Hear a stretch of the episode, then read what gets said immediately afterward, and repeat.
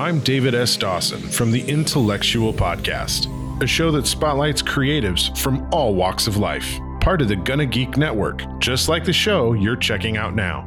Shows on the network are individually owned, and opinions expressed may not reflect others. Find other incredibly geeky shows at GonnaGeekNetwork.com. This is the official GonnaGeek.com show. Each week, we run down the latest news and happenings in the world of geek. These are your hosts for the show, Stephen, Chris, and SP. Welcome to episode 385 of the official GonnaGeek Show. I am Stephen, and with me, of course, is Chris Ferrell. Howdy, friends. Also joining us today, it's nice that he could join us. It's been a long time. It's been about, 90, 100 episodes since he's been on. SP's here. Hey, SP. Hey, how's everybody doing? You know, the funny part is I went down a rabbit hole in the last day doing some research into the past of my own podcast, going like hundreds of episodes back. So it's kind of funny you mentioned the 90-some episodes, because there were big blocks of like 90 or 100 episodes I was skipping through. It's a trip down memory lane. Oh, I'm sorry that you went back to any of the prior GonnaGeek shows. And that's my apologies to all the listeners as well, if you ever go back. You know, I didn't say it was the GonnaGeek show that I was looking back on. That's fair.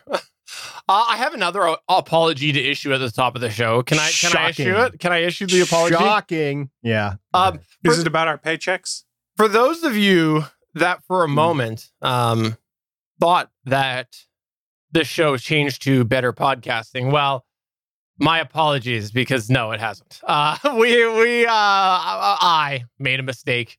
If you happen to download the Better Podcasting most recent episode in your feed, and you went, wait a minute, where's the star of this show? Why is Chris away again? And you're like, wait a minute, this isn't the GonnaGeek Show. This is Better Podcasting. Well, that's because I accidentally published Better Podcasting to the GonnaGeek Show feed. Apparently, I had too many tabs going, and it was my bad. So if you got that on your podcatcher, let me just say this. If you are a completionist, you got to listen all the way through, or you can't say you've listened to every episode of the GonnaGeek Show that's been released. Look, Steven, I guess the cat's out of the bag. We need to let everyone know that it's not going to be the GonnaGeek Show anymore. It's the Better GonnaGeek Show now. Better GonnaGeek. I thought that you started that podcast already. Well, if I did it, it's obviously not better.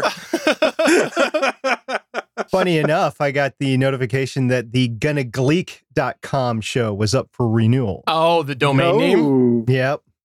GonnaGeek.com, that one? Yep, GonnaGeek.com. So anyways, my apologies that everybody who got that episode. That was just a complete brain fart. And if you want to come to our Discord server, GonnaGeek.com/Discord, feel free to ask like how bad a brain fart it was, because if you knew all of the steps I had to go through, oblivious, like you'd be like, Steven, like, you're incompetent, because like I literally had multiple things that I had to that went wrong. So I was like, how is this even possible? One show's hosted on one media host, one show's hosted on another media host, and it's like crossing the streams back and forth. Like, what did you do? I have done cross-posting before, but I've never done anything that egregious. And the best part was the short link I also messed up and put to the GonnaGeek page. So like I just was like all wrong. So sorry, everybody. I screwed it right up. So you are living in British Columbia, right? Yeah. There is a certain substance that is now legal in British Columbia, right? Yeah, you're right. I didn't have my daily hit of that. But I see. That's what the problem is. I thought you just had gummies. I was talking about Slurpees. I have a lot of Slurpees. I thought you like Molson. Haribo gummy bears.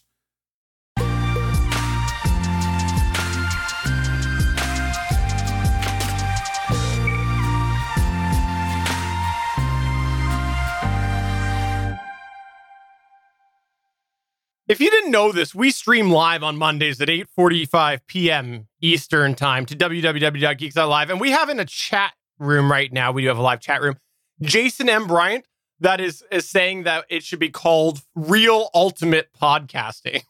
So that's what apparently it should be, as Real Ultimate Podcasting. Oh, great. There's another domain name I'm going to have to go buy. you've got a pretty neat story here, the Wally Funk story. What's up with that, SP? Sure. We had a great show last Tuesday, the day after we recorded our previous episode. I told everybody it was going to happen. I'm so glad it happened as advertised. So after receiving about a dozen hours of flight training and not wearing spacesuits, Jeff Bezos, Jeff's brother Mark, 82-year-old Mercury 13 participant Wally Funk, and 18-year-old space tourist from the Netherlands were launched into space above the Kármán line on board Blue Origin's New Shepard in a flight that lasted less than 11 minutes. The flight lifted off from Blue Origin's launch site 1 near the West Texas town of Van Horn on the 52nd anniversary of Apollo 11's moon landing on July 20th, 2021 at 9:11 a.m. Eastern Daylight Time. Now, before the flight, Bezos emphatically told both NBC and CBS reporters that he echoed Richard Branson's sentiments and comments that this was not a competition between the companies, despite the rather snarky infographic tweeted days before the Virgin Galactic flight flown 8 days earlier on July 11, 2021. Now, Bezos stated that the Soviet Union's Yuri Gagarin was the first person in space and that he himself would be the 570th plus person in space. And that, quote, this is about building a road in space so that future generations can do incredible things in space. We're excited to join the club, unquote. During the flight, the crew carried a piece of canvas from the Wright brothers' 1903 Wright Flyer, a medallion from the first hot air balloon flight in 1883, and a pair of Amelia Earhart's goggles. Also, Alan Shepard's daughters, Laura and Julia, were on site to witness the flight. Now, Alan Shepard, or as I know him, Alan B. Shepard, was the first American in space. On May 5th, 1961, the rocket is named after him, the New Shepard rocket, and the flight is very similar to the flight path that Alan took in 1961. After the flight, Blue Origin announced that it intends to fly 2 more flights with paying customers in 2021, with the next flight targeted for September. Blue Origin still has not released a per-flight ticket cost on New Shepard. Now, Stephen, I know you watched it. We talked about it. You watched it. Chris, did you watch this event? I did. I actually had it up the YouTube feed on my laptop. Cool.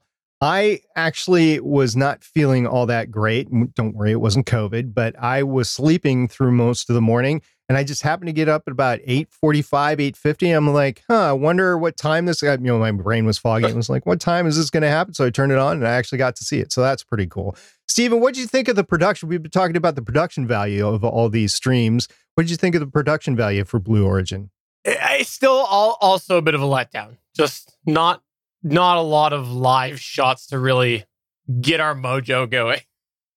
I will say it. Wally was spunky. She was hopping up and down. That was fun to watch. That's exactly what I was going to say. With that said, you talked that episode a couple weeks back that Chris was unable to make. You talked about this and told us a little bit about Wally Funk. You never told me what a fiery spark Wally Funk was. Like, that was just...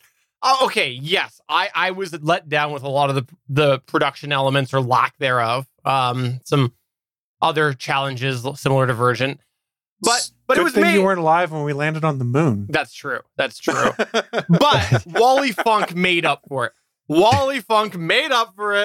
Such a spitfire. Loved it. Now, for those that don't know what the Mercury 13 program was, it wasn't a sanctioned government program. It was actually a privately financed effort to try to get an American woman into space. There were 13. They were whittled down to 3 that went to final training. Wally was one of those 3, but they never made it to space because there wasn't any funds for it. There wasn't an approval of privatized space flight back then. There wasn't development to do it. And it just kind of died on the vine until Sally Ride finally got up in the space shuttle years later, decades later, really. So it was really special for Wally to actually complete that and go up. And then Wally, of course, is the oldest person to be in space now at the age of 82. She beat John Glenn, who was 77 when he went up on the space shuttle. We talked about that the last time we talked about this. Now, can I just tell you, by the way, highlight, though, is the fact that Wally Funk lifelong career trying to be an astronaut, and now she gets her astronaut wings. Awesome.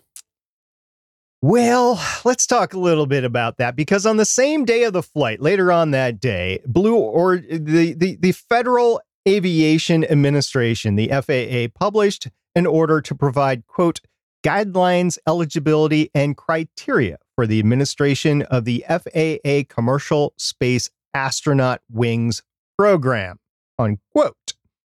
Now, according to the order, which is a revision of a previous order, by the way, the FAA will award wings to commercial launch crew members who meet the requirements in federal regulations for crew qualifications and training and fly on an FAA-licensed or permitted launch to an altitude of at least 50 miles or 80 kilometers.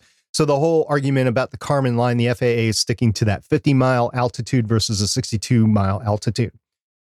Moving on, the order also requires those crew members to have demonstrated, quote, activities during the flight that were essential to public safety or contributed to human space flight safety, unquote.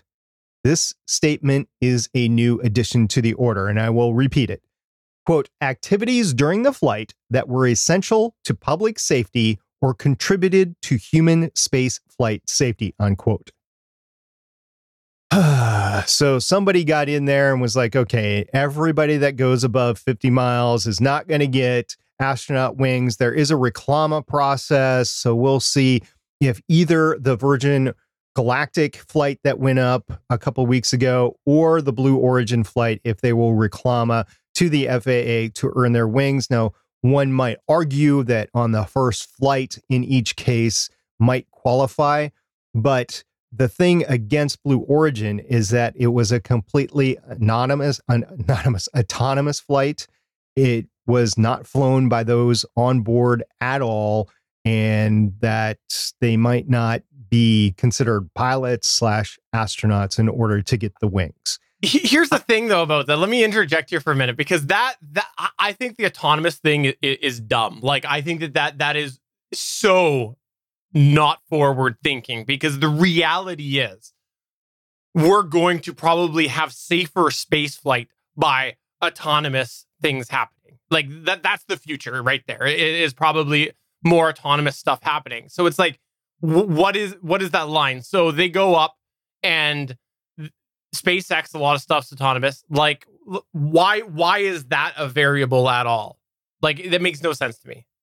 Well, that was just part of the argument. It wasn't actually in the FAA statement itself. Oh, so okay. I don't know what the FAA qualifications are going to be, which gets me back to the point. I don't know if they will consider these first flights to be groundbreaking in terms of flight safety, because I think that would qualify as, okay, you're the first paying customers to go on board, or your first full crew to go on board up into space and back. So maybe.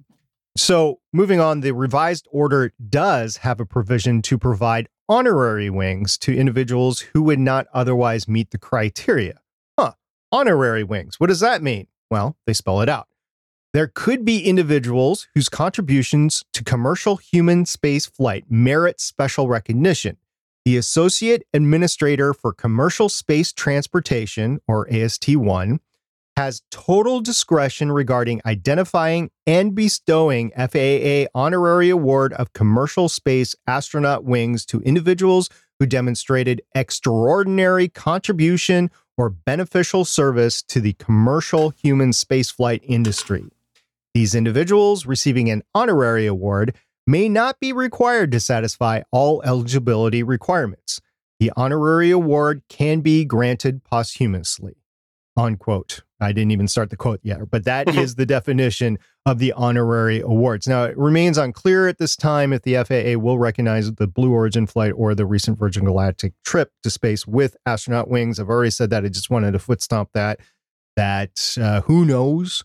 There has not been an official announcement. I know there was presentations involved post-flight in both cases for astronaut wings, but I don't know if they will be recognized by the FAA.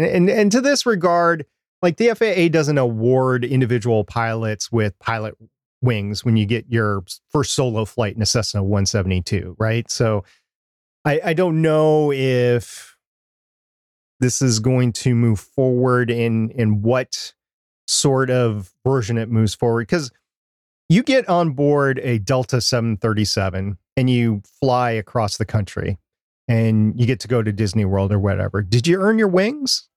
No, you were just a passenger on the flight. So if you're a kid, you did when they give you your plastic wings when you get off the plane. That's true. I got plastic wings as a kid, so I earned them. You did. Mm-hmm. So here's the thing that I think about this whole thing is I agree something needs to be revised. I don't know that this is the right revision, and the reason why is because the purpose of this is just for pomp, like that, like it's just for show. That's the whole purpose of the whole Wings program. Like it serves no licensing function or no credentials function. Like it's just there for show as an award. That's what it is an award. So why do we need to define these as so broad things? Instead, make it something like NASA or federal government awarded things, because it's the FAA doing this, which is a U.S.-based organization, not a worldwide-based organization. It's a U.S. organization set on their own restrictions. So just make it so that it's only applicable to, make it more specific. It's U.S. authorized space endeavors or something like that. Yeah. Why are you still making it so broad like this? Because all it takes... So Blue Origin, the next time they go up, they take a big scientific reading or something. Wow, now they get their wings. That's really, like, they deserve it more than the guys that just went up, even though they didn't really do that much in 6 minutes. Like, it doesn't make sense to me, this revision. You bring up a good point in that both these companies have contracts or are touting the fact that they could have contracts to go into space to fly some short experiments in microgravity, the 4 or 5 minutes of 0G that you get at the apex of these flights. So it's a commercial vehicle, but yet you're doing something for possibly a government organization. So does that then qualify you? I don't know. What difference is that between SpaceX Dragon, even Lockheed Orion as part of the Artemis project, or the Boeing CST Starliner, which is supposed to launch this weekend. We'll talk about that in the future. So what difference would that be? Because those are commercial vehicles, yet they're being used for government purposes. And so those astronauts, are they going to get wings? Or is the crew of Inspiration 4, which is going to launch as part of a Crew Dragon ship in September, all privatized, are they going to earn their astronaut wings? Have they done something that is for flight safety? I don't know.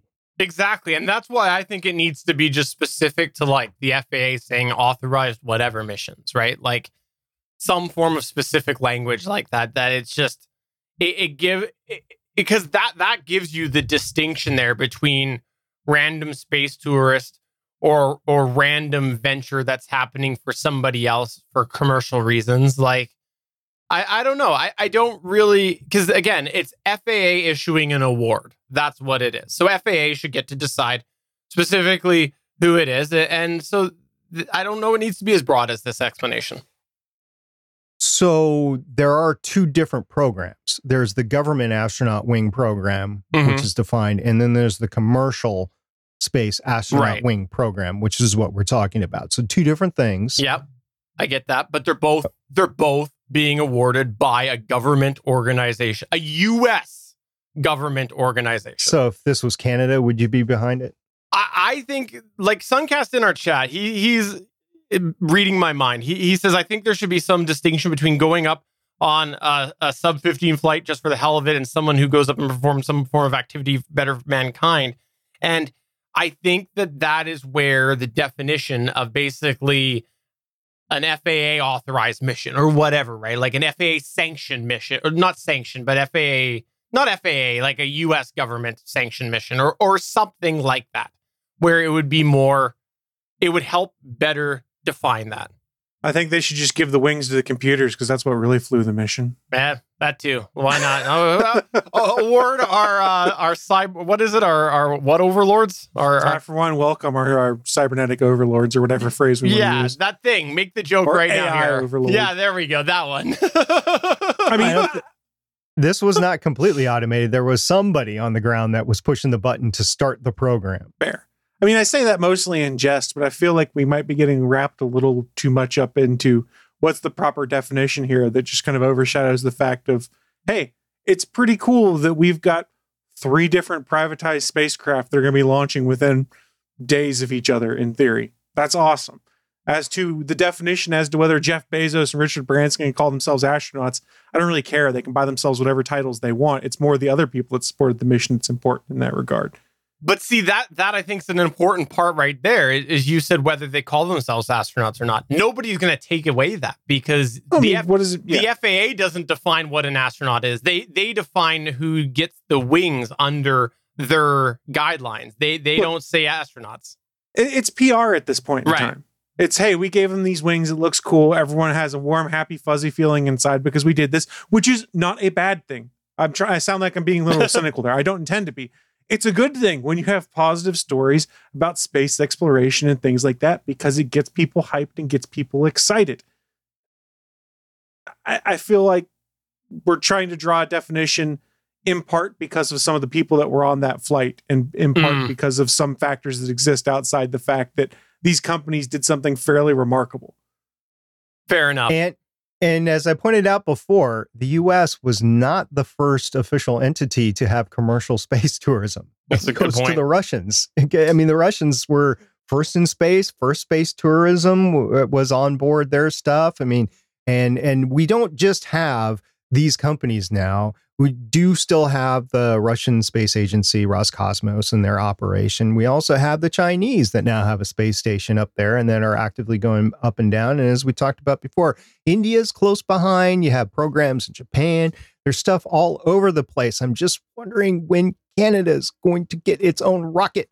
The only last thing that I want to throw in here is that now that I've seen the two, I just have to say, since all this wing talk has come up, which, again, Wally Funk deserves her wings. But I do think, though, that Virgin wins this one here, because as they're coming back down, Blue Origin, big capsule, Virgin is like an airplane.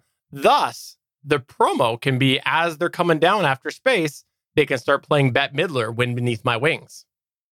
That's why Virgin wins it. No comment. I'm not going to dignify that with a response. All right, Chris, go ahead, though, and tell us a little bit about this craziness that's continuing in the WB land. Right. So this is an interesting story, and we're going to talk a little bit more about the streaming wars right now. And remember last year when, as the pandemic, we were deep in the throes of the pandemic, and I believe we talked about on this show, the story that HBO Max was going to be having all Warner Brothers new release movies for the first 30 days they are out in theaters, available on HBO Max and in theaters as well. And a lot of people, myself included, kind of theorized, hey, this is an interesting little test they get to do over the pandemic to see how new release direct-to-streaming works out, whether it drives subscribers, things like that. And I'm pretty sure I was someone that said, I'd be kind of surprised if they did this in 2022. So I was wrong, evidently. In 2022, Warner is going to continue to follow this hybrid movie release model. With a catch, though, they're only talking about doing it with 10 movies, not the entire slate of releases like we're seeing this year. So things like James Gunn's The Suicide Squad, we know, is coming to HBO Max. We've got Space Jam there right now. We've got Denis Villanueva's Dune will be coming there. And we can touch on some of those issues at the end of it. But they are going to continue using Warner Brothers assets to effectively lure subscribers to the HBO Max service throughout 2022. How do we know this? Well, it's earnings call time, guys, which means we get a lot of the CEOs and the bigwigs talking about what their plans are. So during AT&T's second quarter earnings call this week, the company's executives were asked about how the pandemic release model would shape a more permanent release strategy going forward, particularly in relation to theaters. Jason Kilar, the Warner Media chief executive officer, replied and said that while the motion picture format absolutely matters, the company also feels very good about the response that consumers have given in the home. Klar then went on to say that Warner Brothers will be producing 10 films that will debut on HBO Max the same day they release. While it's not clear which of these titles or which titles these 10 will include, the decisions do indicate that the pandemic has shifted their thoughts into how Warner Media will tackle movie releases going forward. Klar also stated that the company does not plan to return to a film release strategy of the past. This is interesting. Now, it is only 10 movies here, but you could see an interesting trend here where they go, we're not so sure this movie is going to do as well in theaters, but we can get some buzz by putting on HBO Max at the same time and drive eyes to that service. Or conversely, if they want to ensure that they're getting more HBO Max subscribers, they could say take the next DC superhero movie and say, hey, this will be releasing both in theaters and on HBO Max. And arguably that would drive subscribers to HBO Max, especially if, as we're in the throes of the pandemic still, just not quite as intense. But also from a perspective of, well, if I subscribe to this service for a month, I can watch the movie as much as I want in that time and not have to buy 5 tickets for my entire family to go. So it's going to be very interesting to see where Warner Brothers goes with this. But more interesting, I think, will be to see how their competitors follow or do similar things as them. We've seen that Disney has their premiere access to things like Black Widow right now. We've seen some of the Pixar movies throughout the pandemic. Paramount Plus has been debuting original movie content on their service. Same with Amazon Prime. Now, granted, Amazon Prime, I think, does the same kind of thing Netflix does, which is put it in theater screens for like a week so it can get considered for movie awards and things like that. But we have seen a shift now where things that are going to the big screen are coming to streaming at the same time. And it did not, in fact, go away. So the real question is, what is this going to do to the industry as a whole? And I, for one, am really curious to see where this goes. Absolutely, Chris. I'm so glad you brought this story up front, because I was wondering what Warner Brothers was going to do when I went over the box office for Black Widow and what Disney Plus had done with the premium video on demand.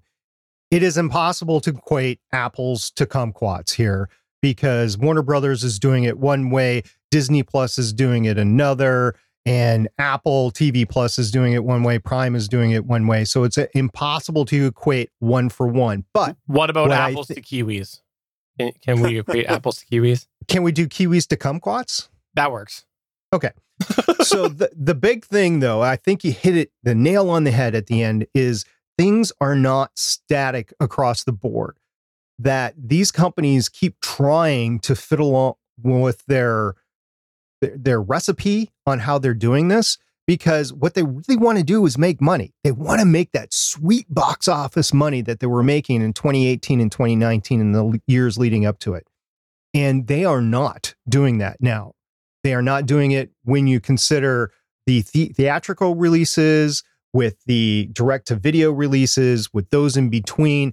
I think for large parts, we can consider the Wonder Woman movie to have been a streaming-only release. I mean, I know it made $17 million opening weekend in the theaters, but that was, not all theaters were open, whatever. So it was largely a streaming release on HBO Max. Now, how do you relate that HBO Max subscription, which you need, to the Disney Plus subscription and then the premium video on demand?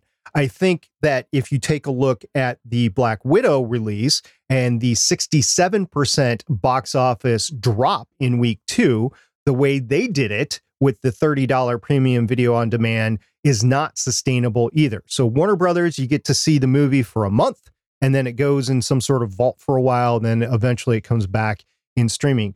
If for the Disney Plus model, you get to buy the movie, you have it for as long as you have your Disney Plus subscription to when it comes out in the Disney Plus normal for free streaming.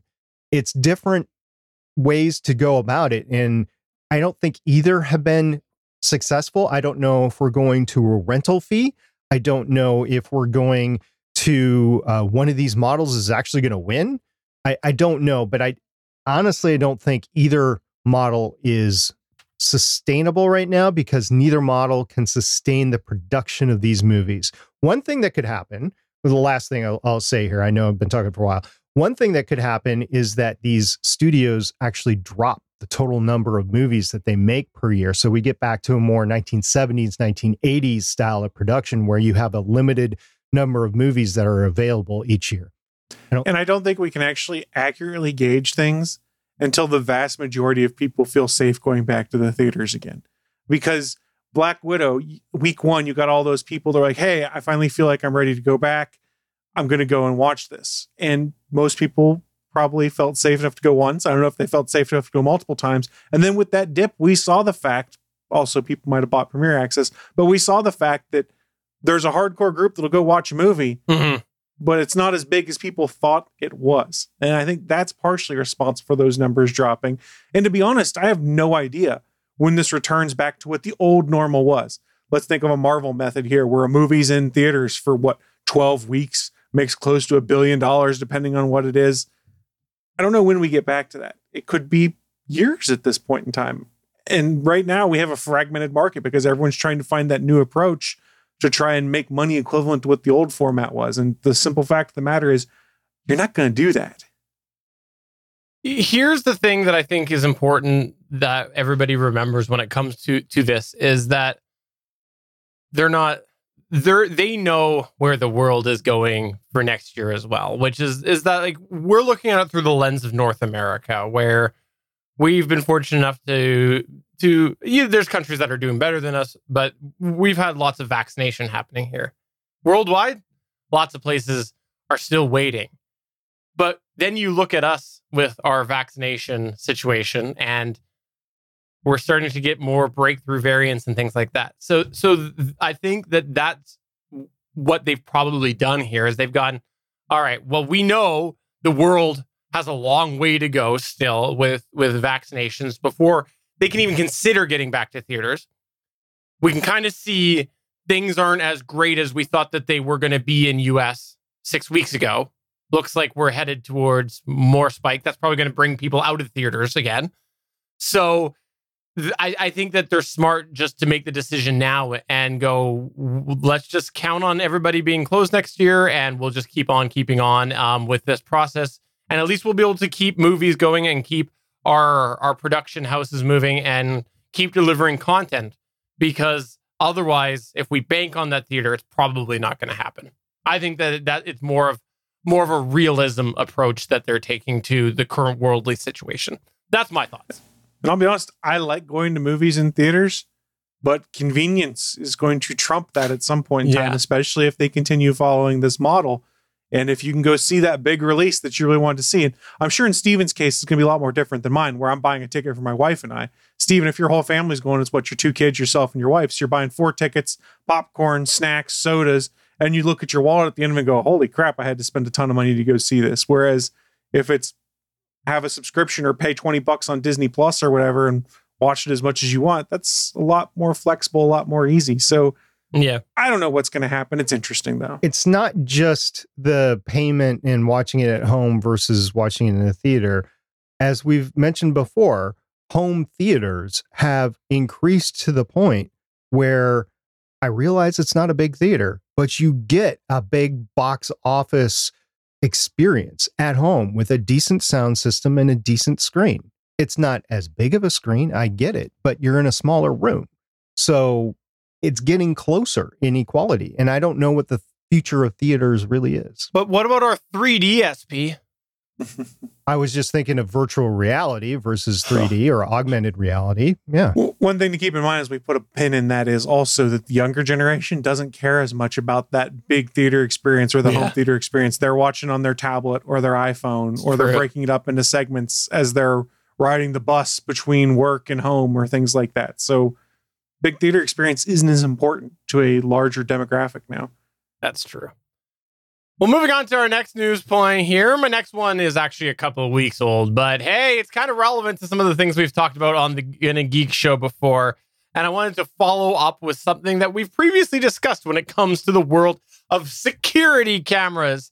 You may recall that in the past, there have been conversations that we've had about certain controversies that have been out of the world of Ring cameras.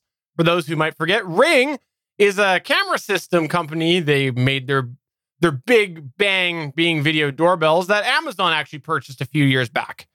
Anyways, there has been a couple key controversies when it comes to Ring and the footage. The first was that you might recall there was a few employees at Ring that were let go in the early 2020. That's right, way back in 2020. And they were let go because they were caught snooping different customers' footage.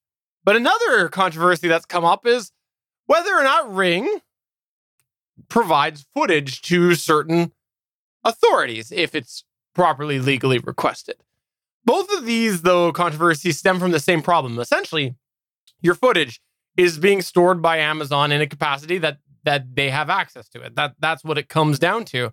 But Ring apparently is now rolling out a global thing that rolling out globally, something that they've been testing for the last couple of months in the US, which is end-to-end encryption. Essentially, what this means is that the video will be encrypted and then only be able to be decrypted, aka viewed, by the intended person at the end. So while it's sitting up on Amazon, apparently they do not have an ability to decrypt this. Only you have the power to decrypt. And so that's what they're doing, is this end-to-end encryption. And this means that apparently without the proper credentials, they won't be able to view it. If authorities get it, unless it's decrypted, they won't be able to view it. So that's apparently what this end-to-end encryption is, and they have been rolling it out globally. But here's the thing, is it's not actually enabled for their entire line of products. At the moment, it's only set to work with 13 products, which are hardwired. They have said the battery-powered doorbells do not support it. I kind of myself want to know a little bit more about how this works. Is this something that you're actually setting up a password? Like I know some of the other companies that are not the big guys out there, they have advertised end-to-end encryption where you put a password in that helps generate that encryption key. And that's how they do it. Is that how this is done? I couldn't see how the actual encryption was done. Or is it just tied somehow to your account credentials? And if that's the case, does that mean that they could just change your account credentials to get in?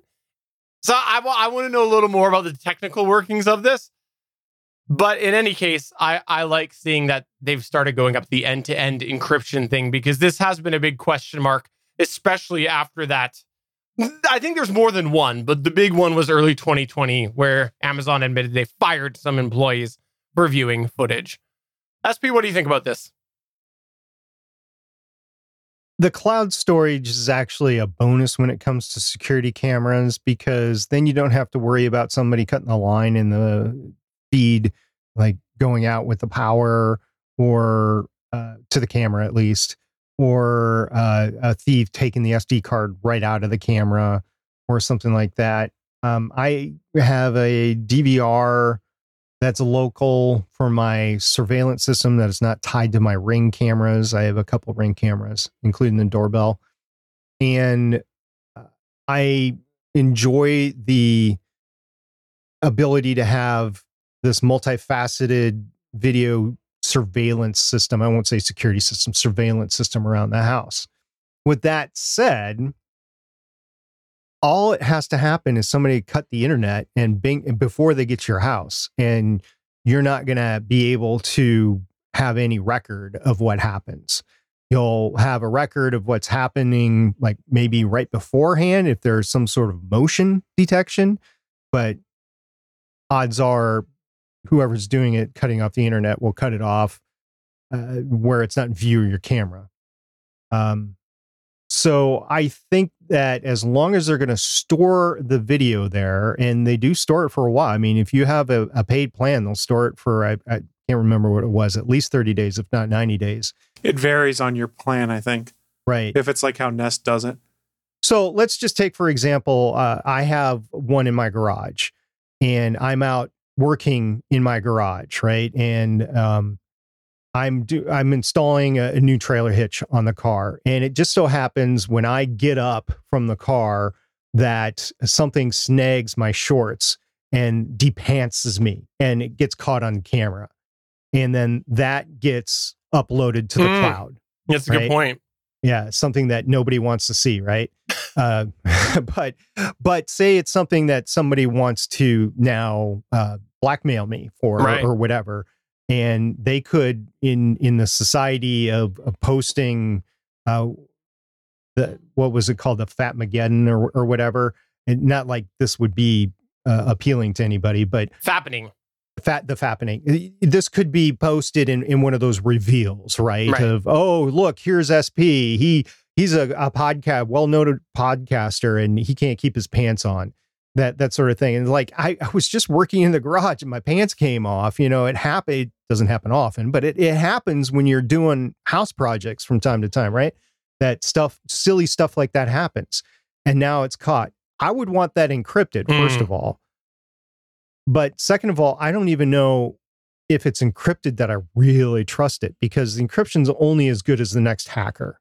So valiant effort, but I don't know if this changes my opinion on how secure the video is or not. Well, that's one of the technical things that I'd like to know more about, because end-to-end encryption has been huge in messaging over the last couple of years. So I'd like to know a little more. I can't wait for people to test this, because it is something that I think if it's the right end-to-end encryption and people have tested it and whatnot, then I could see myself finally getting a Ring product, because at the moment there's been this has been one of the big things that I've not wanted a Ring product for. Chris, what do you have to think about this? It's what they had to do to satisfy people to feel safe with the product. If you don't feel safe with Ring products, this probably isn't going to change your mind. And if you do, this is another thing you can put in your back pocket and be like, I'm firm in my decision to have gone with this product. I don't think it's going to change opinions either way. Stephen, I think you're the exception in this case. I recognize that I am. Yeah. And yeah, I'm one of those on the paranoid side of some of these companies having these products. But there's nothing wrong with that. I'm just saying that your traditional consumer probably doesn't consider things like that. They consider, hey, can I have footage if someone breaks into my garage? And if I do, how easy is it for me to retrieve it? That's what they're thinking about. They're not thinking about any other implications. And there are other implications to consider with Ring. We've talked about it before with their backdoor services and other things they provide for their neighborhood watch tools and things like that were uncomfortable, I guess might be the way to put it, unless you knew how to opt out, things like that. It's a step forward. Encryption is good. It's good for the user when your data is encrypted. Yeah. All right, well, moving on to the next news point here. I believe it was Obi-Wan Kenobi that once famously said, "That's new moon." Is that what he said? That's no moon. That's a space station. I think that's what the quote. I don't know. I'd have to go. It's Star Wars. I've only seen it a couple hundred times. Anyway, just when you think you know everything about our solar system, it goes ahead and surprises you. An amateur astronomer, Kai Lee, we'll say Lee, L-Y is his last name, has, or her, I don't even know if it's a guy or a gal, I'm sorry, has discovered another moon orbiting Jupiter. The announcement was reported in Sky and Telescope, which is a monthly online science media outlet owned by the American Astronomical Society. And oh my gosh, I cannot speak tonight. I'm sorry. The original announcement was made on the Minor Planet mailing list on June 30th. Lee made the discovery by regressing data taken in 2003 by the Canada, France, Hawaii telescope that had previously discovered 23 Jovian moons. The discovery, if confirmed, would bring the current tally of Jovian satellites to 80, and this would be the first confirmed planetary moon discovered by an amateur astronomer. As this is pretty cool. This is like a hobbyist, but instead of podcasting, it's astronomy. And Lee discovered a new moon. That's awesome. That's like Galileo level stuff. That is really cool. And I look forward to you having them on Better Astronomying podcast. Better Geek Astronomy podcast. I don't know. Whatever. We'll make sure Jason makes up a nice name for it. There you go. When are you going to discover a new moon, SP? Because you're the space guy here, and I feel like it's cool because we know rocket scientists, but and maybe I won't speak for Chris, but I think he shares the same opinion that we would much prefer it if it's like, hey, I know a guy that discovered a moon. Well, that's great. You know, I do have this passion for space telescopes. I've worked on space telescopes before. Yeah. We talked about it here on the show. I I don't know if I talked about it on air or not, but I did apply for a job at a space or at a terrestrial-based telescope. Matter of fact, I think it might be the same one that was used here in 2003. And yeah, I would love to do that. But right now I don't own a telescope and I don't have the time to go regressing data from telescopes that have taken observations. But as soon as I stop podcasting, I can go ahead and do that. So, you know, if you want to replace me on the show, then and Better Podcasting, then I'm sure I can make that happen. And one last question that I have about the new moon. Are you Team Edward or Team Jacob? I'm assuming that's the new moon we're talking about, right?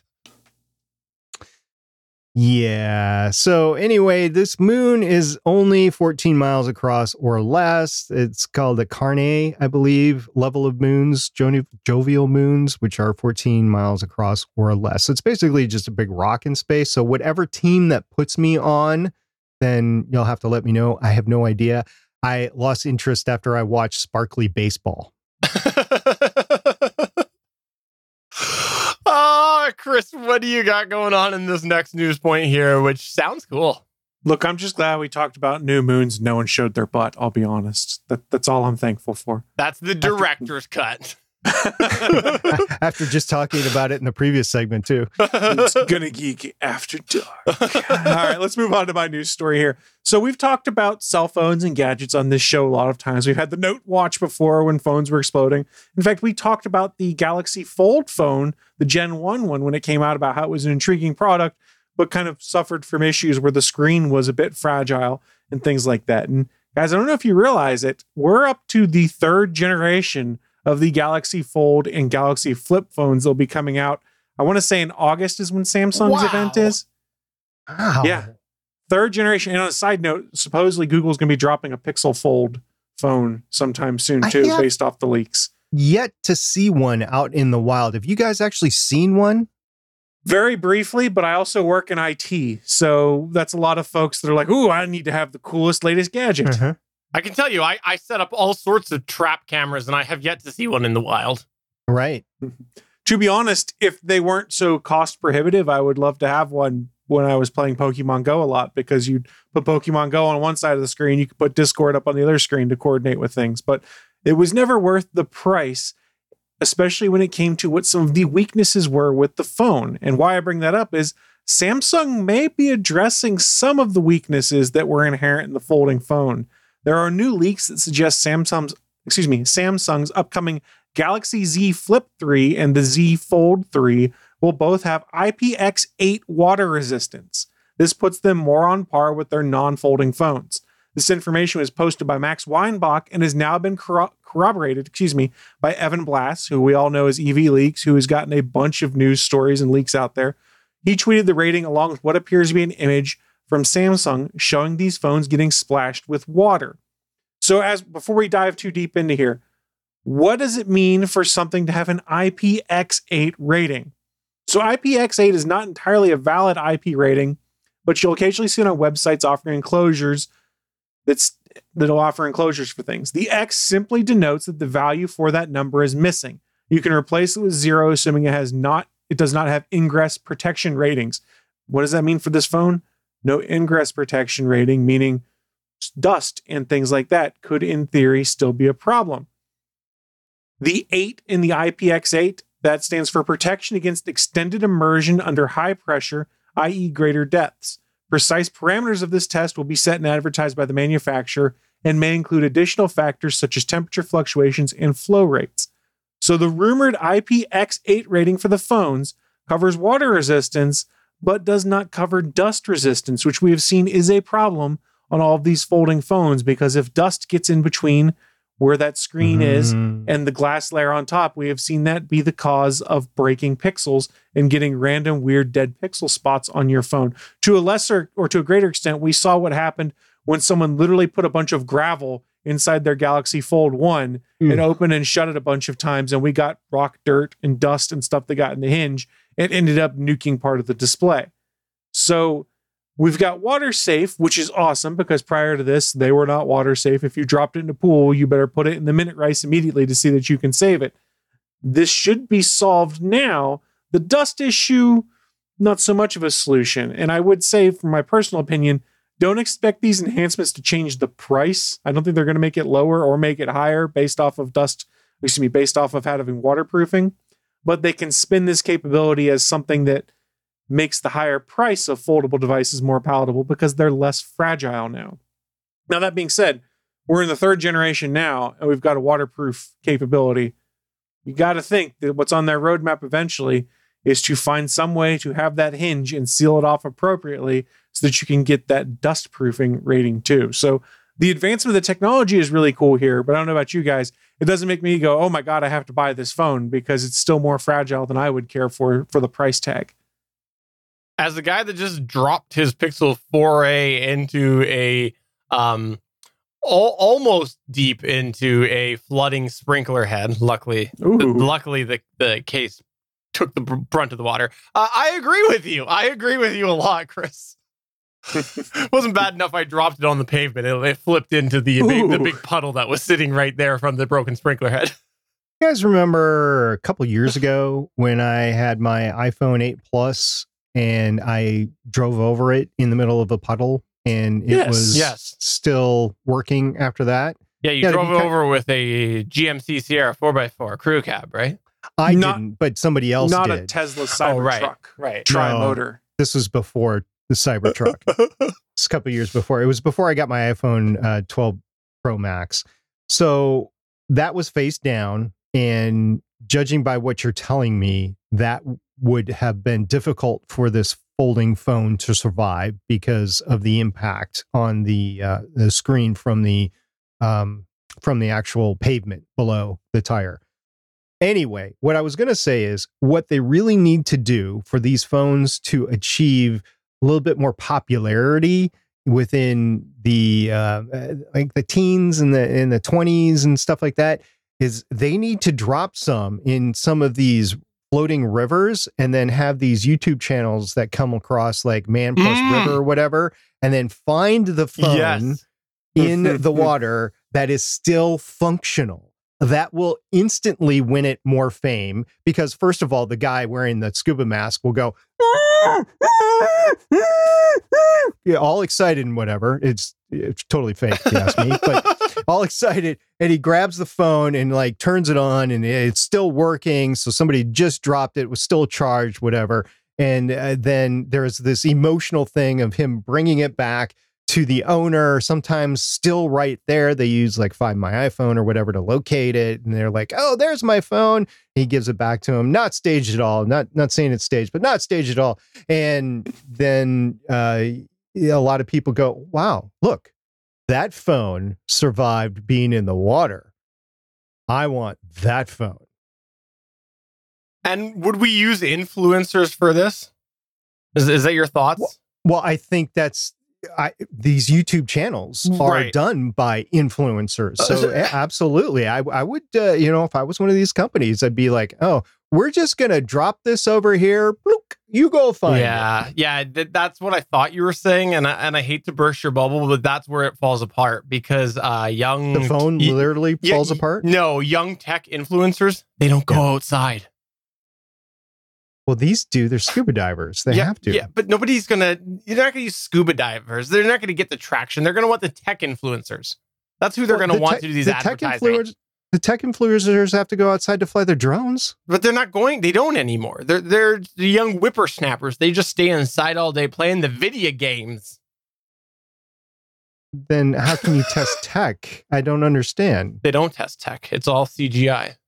Oh. Seems.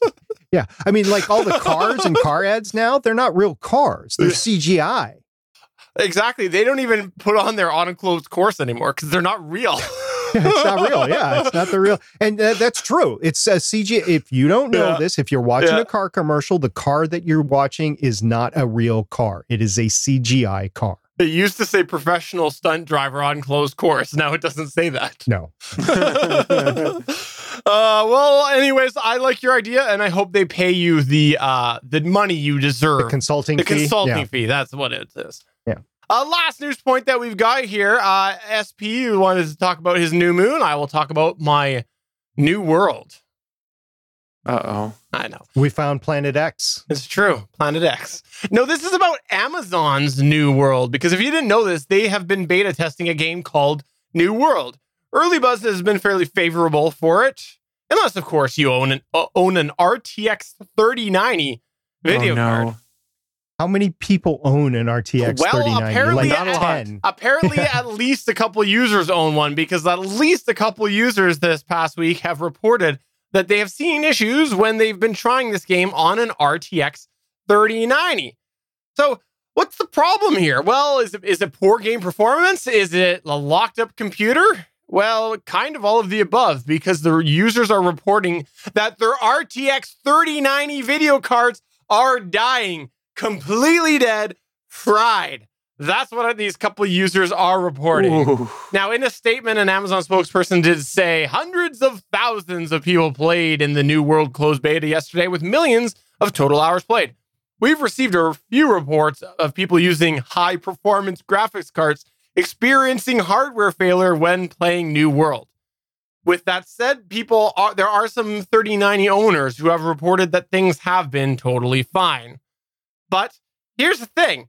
The 3090 is one of the newest video cards out there, if not the newest. And video cards, even a generation and two older, are so hard to get right now. Prices are through the roof. If it was me and I was using a 3090, not a chance would I keep beta testing this video game at all until they figured this out. Because this is insane.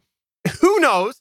Could be something adjacent. It could be there's a common connection in there, like a motherboard doesn't handle it properly, and that's where it fries it. I don't know what the reason is, but if this is true, and a couple people had their 3090s die due to this, and of course we don't see 3090s dying elsewhere, because there's always that chance that maybe it's not just this game, I would be very worried. Very worried. Oh, yeah. Especially if you shout out the money and sat in one of those lines and you get a 3090, and then all of a sudden your card is fried. That's a problem. That's a massive problem.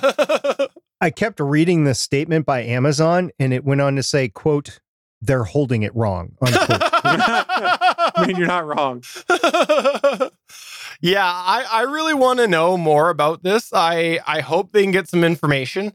And further, I hope Amazon finds a way to do the right thing. And I think we all know what the right thing is for these people with a 3090. And it's that they use their muscle to find them a 3090 to replace the 3090. Well, what's the warranty on those? Is there any warranty on a graphics card? I've never had to use one. So. Probably. I don't know, though. Because that's fair. I think on one hand, you could argue, like, Is it a manufacturer's defect? On the other hand, maybe there should be a safety for whatever this cause was. Maybe there should be a safety in place to stop this thing from happening, because, you know, malicious software and things like that, right? So I don't know. I really am looking forward to finding out more, whatever it is, even if it ends up being a coincidence that it's a 3090 or there's a feature on the 3090 that really makes it not a New World problem, but I want to know more. I want to know more about this. So you're saying the 3090 needs a safe word. What's the 3090 safe word going to be? Oh my God, stop. In the chat, by the way, Suncast is saying he thinks the video cards are banned in some U.S. states due to energy consumption. They might be. Very well could be. But that's going to go ahead and take us to the end of the show. Before we wrap up, we just want to say, hey, if you've got a 3090 and you've reached the end of this episode, we didn't fry your 3090. Congratulations. But Chris or SP, is there anything that you would like to plug or promote? Let's start with you, Chris. If your 3090 got fried during this episode, it's not our fault. Blame Amazon, because somehow it's their fault. I'd also advise you. Can I also make a suggestion that if you have a 3090 and you think it's fine, it looks like it's operating fine, maybe you could just give it to Chris and he'll give it a test for you. Yes, because my ancient PC could certainly rock a 3090. 3090 would fry your processor, your CPU. I'm pretty sure my power supply is not powerful enough to power that thing. Your whole house goes dead. That'd be bad. Is there something, though, you would like to plug or promote, Chris? Just a friendly reminder, we do have a lot of stuff that streams here on geeks.live. If you're watching the show live now, you can scroll down to the bottom of the page and see our calendar of upcoming live events. So please come back, check out some more live content at www.geeks.live. SP, is there anything that you would like to plug or promote? Yeah, I want to send a nice hello off to a listener, a very special listener to us, Jason Bryant, who just flew off to Tokyo to do his wrestling announcing for the Summer Olympics over there. And more importantly, I want to wish all of the Olympians well during this. I think it's great that the world has gotten together to have competition.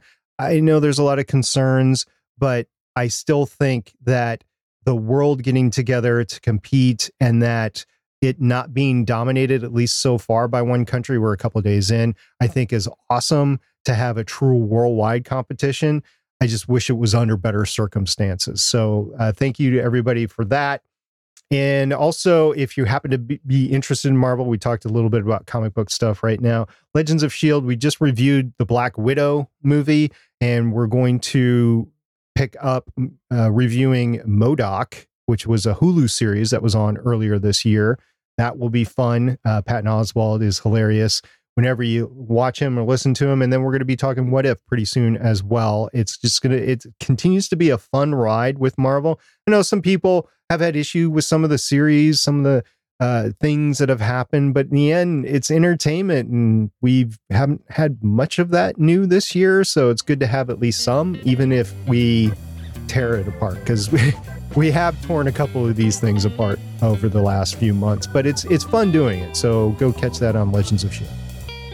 So for episode number 385 of the official Gonna Geek Show, I'm Stephen John Drew saying, yeah, if you want to hear someone tear apart the Loki season finale, go ahead, come to Discord. I'll do it for you. I'm SP saying good luck to Boeing for their launch this weekend. I'm Chris saying don't forget to send your hate mail to js at GonnaGeek.com. Bye.